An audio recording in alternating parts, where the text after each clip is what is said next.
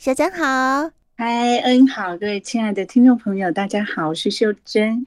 我接下来想想聊的一件事，嗯嗯，我们刚刚谈到探索嘛，嗯嗯。就是我觉得认识自己这件事啊，好像永远都不嫌多。嗯哼，就是我们以为的自己啊，其实还有好大好大的潜力，或者是好大的空间，值得自己多去看一看，多去想一想。真的。嗯，然后最近在平台上有一部片，这部片呢，嗯，我看了一下，大概是民国七十八年，我我读大学那时候的一部片子，叫做。长日将近，你在笑是因为我年纪又出来了？不是，我是在想你，你好厉害哦！你常常会再重新看一次那个经典的片子，吼。对啊，因为他刚好又上上那个 Netflix，他有一部《长日将近》，啊，然后他的男女主角是我非常非常喜欢的，女主角是艾玛汤普森，嗯。嗯，然后男主角是安东尼霍普金斯，好久没看他了，是。然后男主角呢，其实。嗯，他这个背景是，他是一个管家，然后这个管家一辈子只服务一个庄园。嗯，它的背景是在英国，然后这部是一部那个这个作者很有名，叫做什么石田一雄啊。哦，他是拿到诺贝尔文学奖得主的一位很厉害的人，我觉得他的文字真的超漂亮的。然后他自己的背景，他是日裔，可是他是迁居到英国，所以整个整个戏剧的背景就是在英国。我那时候年轻的时候，其实看有一部分，可能是看得到他沉重的、无奈的那一部分。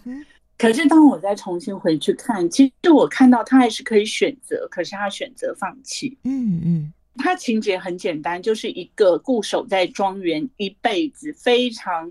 尽责的、忠诚的一个老管家，然后他为了这个庄园，他牺牲了他的婚姻，包含他爸爸在庄园也是当仆人。他爸爸走的那一天，他都能够端起自己的面容，就是丝毫没有任何改变的去服侍他的主人跟来的宾客，就是没有任何人看出来他爸爸在前一刻才走掉。嗯嗯，好，然后他是非常骄傲的，因为他。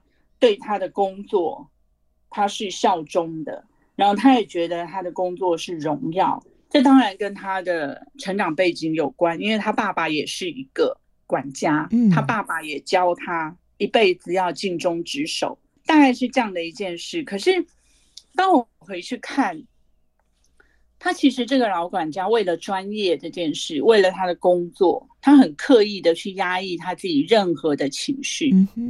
好，就是他没有爱，没有恨，没有什么，他只有他工作上的荣耀。就是当他这么这么刻意的去压抑，然后他不愿意探索他自己的内在，这个成为他一辈子的习惯。好，他因为他除了工作，他是个没有情绪的人。好，可是当他在老的时候，他为了工作，他牺牲了。一个本来可以得到幸福的机会，他把这个女主角放手了。他这辈子没有谈过恋爱，他只有一辈子守在这个庄园。当他老了，他发现他自己服务一辈子的主人，并不是一个像他想象中那么值得尊敬的好人。嗯，哦，他的价值观就崩解了。可是他没有家人，他也错过婚姻。然后这样的压抑让他活了一辈子，他都没有把自己的焦点回到自己身上，他只有责任，只有工作，然后他也不会照顾他的情绪。对，确实有人是这样在过日子的。对，然后最后一个 ending 啊，印象好深刻。年轻的时候我是觉得那个 ending 有点矫情啊，可是当我回头去看，我突然觉得导演他是有用意的，因为最后一个。画面是有一只鸽子跑到他们庄园里面的大厅，然后它的主人，后来的主人就是跟他一起抓那只鸽子，抓到了之后呢，他们把窗户打开，把鸽子送出去。嗯哼，然后那当下那个后来的新的那个主人就说了一句话，他说：“鸽子它迷路了，它只要找到出路，它就会重获自由。”嗯嗯。可是那个管家把门关起来了，鸽子在外面，然后他一个人在这个庄园里面，最后的镜头拉出去，是那个庄园里面有白色的木格的窗户，一格一格的。其实那个远远的去看，就很像是监狱的那个格。嗯嗯嗯嗯，他就是一辈子锁在里面。这部剧本其实被很多人觉得哇，他得了好多好多的奖。他们看到的是一个人对工作的忠诚，然后对专业的骄傲，一辈子只做好一件事情。这件事情，呃，可是，在现在回过头去看，我好像只看到一个非常非常专业的机器人，就是就是他是没有人性的，他是不需要真情的，没有任何的流动的，他只负责把事情做好。嗯哼，所以那个那个苍凉感啊，在现在这个年纪，就觉得哎，好像我们即使是任性啊。或者是为了更加认识自己去做的一些以前做不到的事情，包含我跟 leader 说我有反骨这件事啊，嗯、我回来还一直在讲呢、欸。我就说，哎，天哪，那个那个，我感觉那个 leader 被我气得快昏过去了，嗯嗯、因为他第一堂课就说反骨，他在最后一个 ending 就说反骨，然后就就是好像很不屑，说怎么会这种话都说出来？嗯哼，嗯，可是那个当下，我是觉得我。我并没有为了反对而反对，我只是真诚的说我当下的想法。嗯，那我我有没有反骨？有啊，我到五十几岁，我的反骨才慢慢的被我查清楚，而且我很珍惜，嗯，自己有这一块的那个特质啊。嗯嗯嗯嗯，是啊，我刚刚呃在听你形容的时候啊，我脑袋瓜里面浮现的是，我们秀珍对于自己的反骨是。极度肯定的，因为 因为我们通常会这么到我们这把年纪，而且在这样的公开场合，会对于我们某一些特质这么大声的宣告宣誓，其实通常都是我们这样的特质还是有一些成功经验，而且我们也不认为。对方能奈我何？所以我们就会很大声的 把它说出来。是。我我现在会觉得，在面对选择的时候，我如果选择压抑或者是把它放出来，我会放出来耶。嗯嗯嗯。好，年呃，就像你刚刚说的，年轻的孩子他可能不敢，嗯，他可能后面有一些现实的担心或考量，可是像我们就没有啦。嗯、是啊。那你就退训，退训我如果明年想来，我就再来啊。嗯嗯、对呀、啊，对呀、啊，对不对？好像也没什么大不了的。那你当你放松了之后，反而可以很自在的去做我们想做的事情。嗯，是啊，就可能也像你刚才说的，其实你背后并没有太多的要，就是你那个要，你没有太多的意图。对对对对，或是私心，那你就是认为说我就是。呃，只是一个很单纯的目的，我想来学习。那如果真的不适合，那顶多就是我下次再找机会，对不对哦？你没有那个后顾之忧啦。我说你刚才在分享呃那位老管家的故事的时候啊，我突然有一种感觉，就是、嗯、我们有时候会很僵硬的、死板的去认定这个人设，有没有？我就就我觉得我们这个人设会觉得说我一定要这样子，他才是所谓的完美。它才是好的、正确的。我刚才想到的是，我们以前不是有看过有一些影片，比方说，是不是有部片子叫《修女也疯狂》啊？就是我们以前会觉得传教士啊、修女啊，我们以前可能会有一些想象，它必须是什么样子。但是也有一些人他会认为说，我同样是要把这些好的观念分享出去，但是我可以用一种新的方式。所以后来不是有很多音乐家？他明明拉小提琴可以穿的跟辣妹一样，有没有？然后、哦、有有 边唱边跳，所以就是有一些人他其实是不在那个框框里面，那个旧有的模式里面，但是他同样可以去展现他对于音乐的热情，对于呃宗教的情怀，但是他换了一种方式。对，因为这世界是很多元的，就随着我们越来越开放，我们。有可能可以去看到，或者是去包容这些多元的，就是各式各样的人，各式各样的方式，各式各样的展现。嗯，我我们以前听到的古典乐，有一些是很严肃的，有没有穿的大礼服？是。可是到后来发现，他们可以用古典乐器去演奏非常 cute 的、可爱的。对。哦，或者他们呃设计一些很很有趣的那个。画面啊，或者是剧情，随着那个音乐，就是反正你的用心，如果是让人家去感受古典乐的美好，嗯，那你能不能允许他用不同的方式去展现？对，所以像你你刚刚谈到，我也觉得为自己的热情找到乐趣这件事也很重要。嗯，真的。是你是一个小提琴家，你是一个大提琴家，可是这个它不是只是为了演奏，他也许。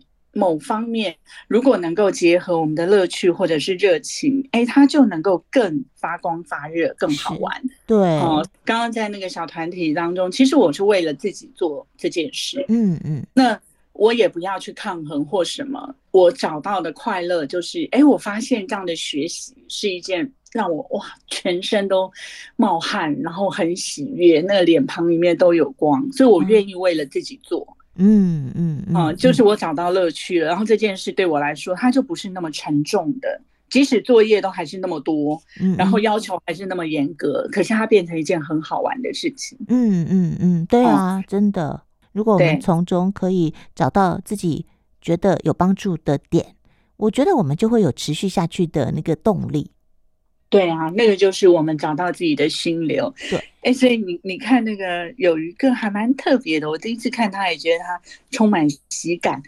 呃，有一位日本人吧，叫渡边直美啊，是的，我知道。呃，然后他是在板桥出生的，所以跟台湾有一些关系。我会关心到他，是因为呃，就像我们刚刚讲的，我们都以为哎，一个。美女，她其实她长得也很漂亮啊，很乐观，很正向。嗯，她说呢，她曾经因为身材被霸凌，然后她没有办法改变别的看法，所以她要调整自己的心态。她就说了一句话，还蛮有名的。她就说：“与其浪费时间去生气，还不如让我好好吃一顿美食。”嗯，然后她另外一个说法也是涉及到自我认同的部分。她她说：“你们都不用刻意美化我的。”名词，你们不用叫我什么棉花糖女孩，不用叫我什么泡芙女孩，不用叫我这些美化的名词，因为你们这样子改了一个名词来叫我，其实就是不认同我的本质嘛。嗯，我宁嗯就直接叫我胖子，我接受，很可爱的一段话吧。真的啊，因为他自己已经接受，也认同自己是胖子。你看，我们有时候真的会刻意，好像觉得委婉一点比较有礼貌，有没有？或者是说，我们不要在别人的伤口上撒盐呐、啊，或是我们想要刻意的去做什么，可是那其实只是绕了个弯。那本质呢？我们自己对啊，心里面有数。对啊，那那你说能够看到本质啊，才有可能去了解自己真正的需求。这个也是可以提醒自己，偶尔换换角度去看自己，关照自己。或者是觉察自己真正在乎一些什么，你才不会错过你真正想要的东西。嗯，是。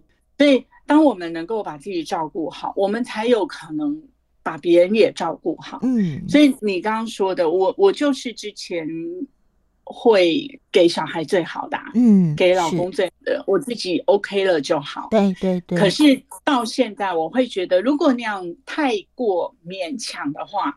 自己那个委屈爆发了，其实对他们也是伤害。他们不知道他们错在哪里。是是是。哦，他不知道为什么妈妈原来都好好的，为什么会突然爆掉？中间少了那个沟通的过程。可是我们看不到自己一直一直在压抑。嗯，这也不是一种很健康的情绪。对对对对。所以当下如果把自己照顾好，自己才会有能力再给出去。所以这个就是前提说，哎。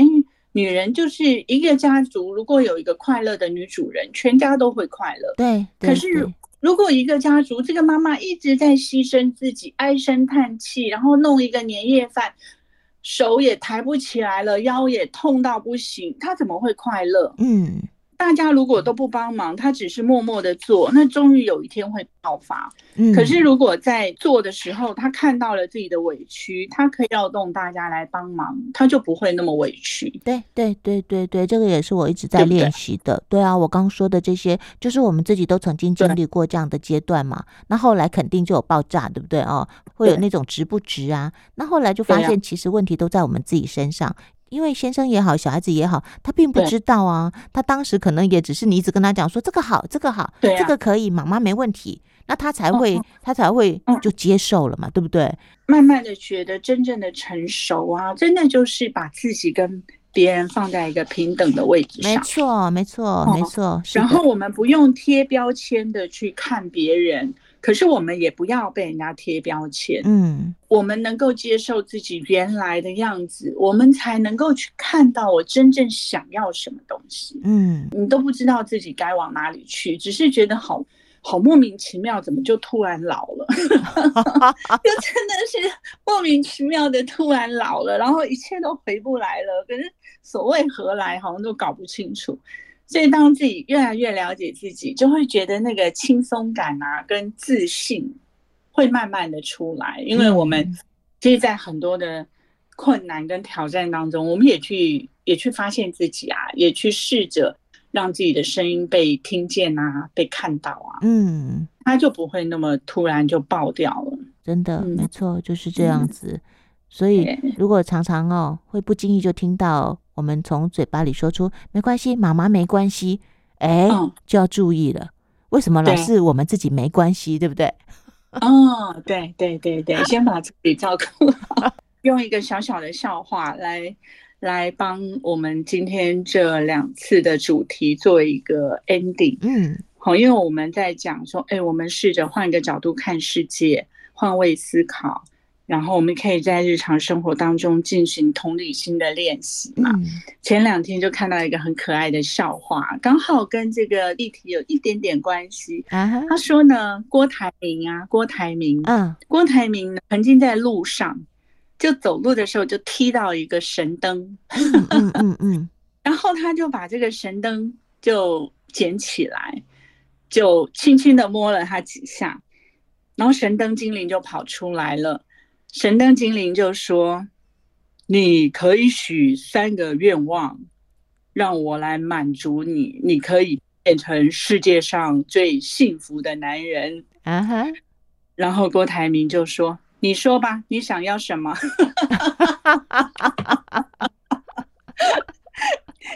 你知道这个是什么意思吗？就是郭台铭觉得自己才是神灯，我比神灯还神灯，我可以满足你所有的愿望。嗯，然后你知道这个是什么？就是当我们把自己放在哪里，我们的想法就会在哪里。嗯嗯，因为我们把自己的眼睛放在一个。呃，自己是很满足的地方，那我们看到的就会我可以给出去。嗯，那如果自己把自己放在一个低低的、很弱的地方，那我们可能就会希望别人给我们。嗯，对对对对对、哦、对对，换位思考，很可爱的一个小笑话。真好，虽然我们不姓郭，也不叫台名，但是我们可以有这样子的想法。对对对，我们可以给出去，你想要什么？在二零二三年，我们自己先来帮自己实践，然后不要害怕靠近自己。我觉得每一个自己都是珍贵、独一无二的，就是发现自己永远、永远都是值得的。嗯，不管是发现好的、发现不好的，我觉得这些都是学习的一部分，都很有趣。对对对对对对。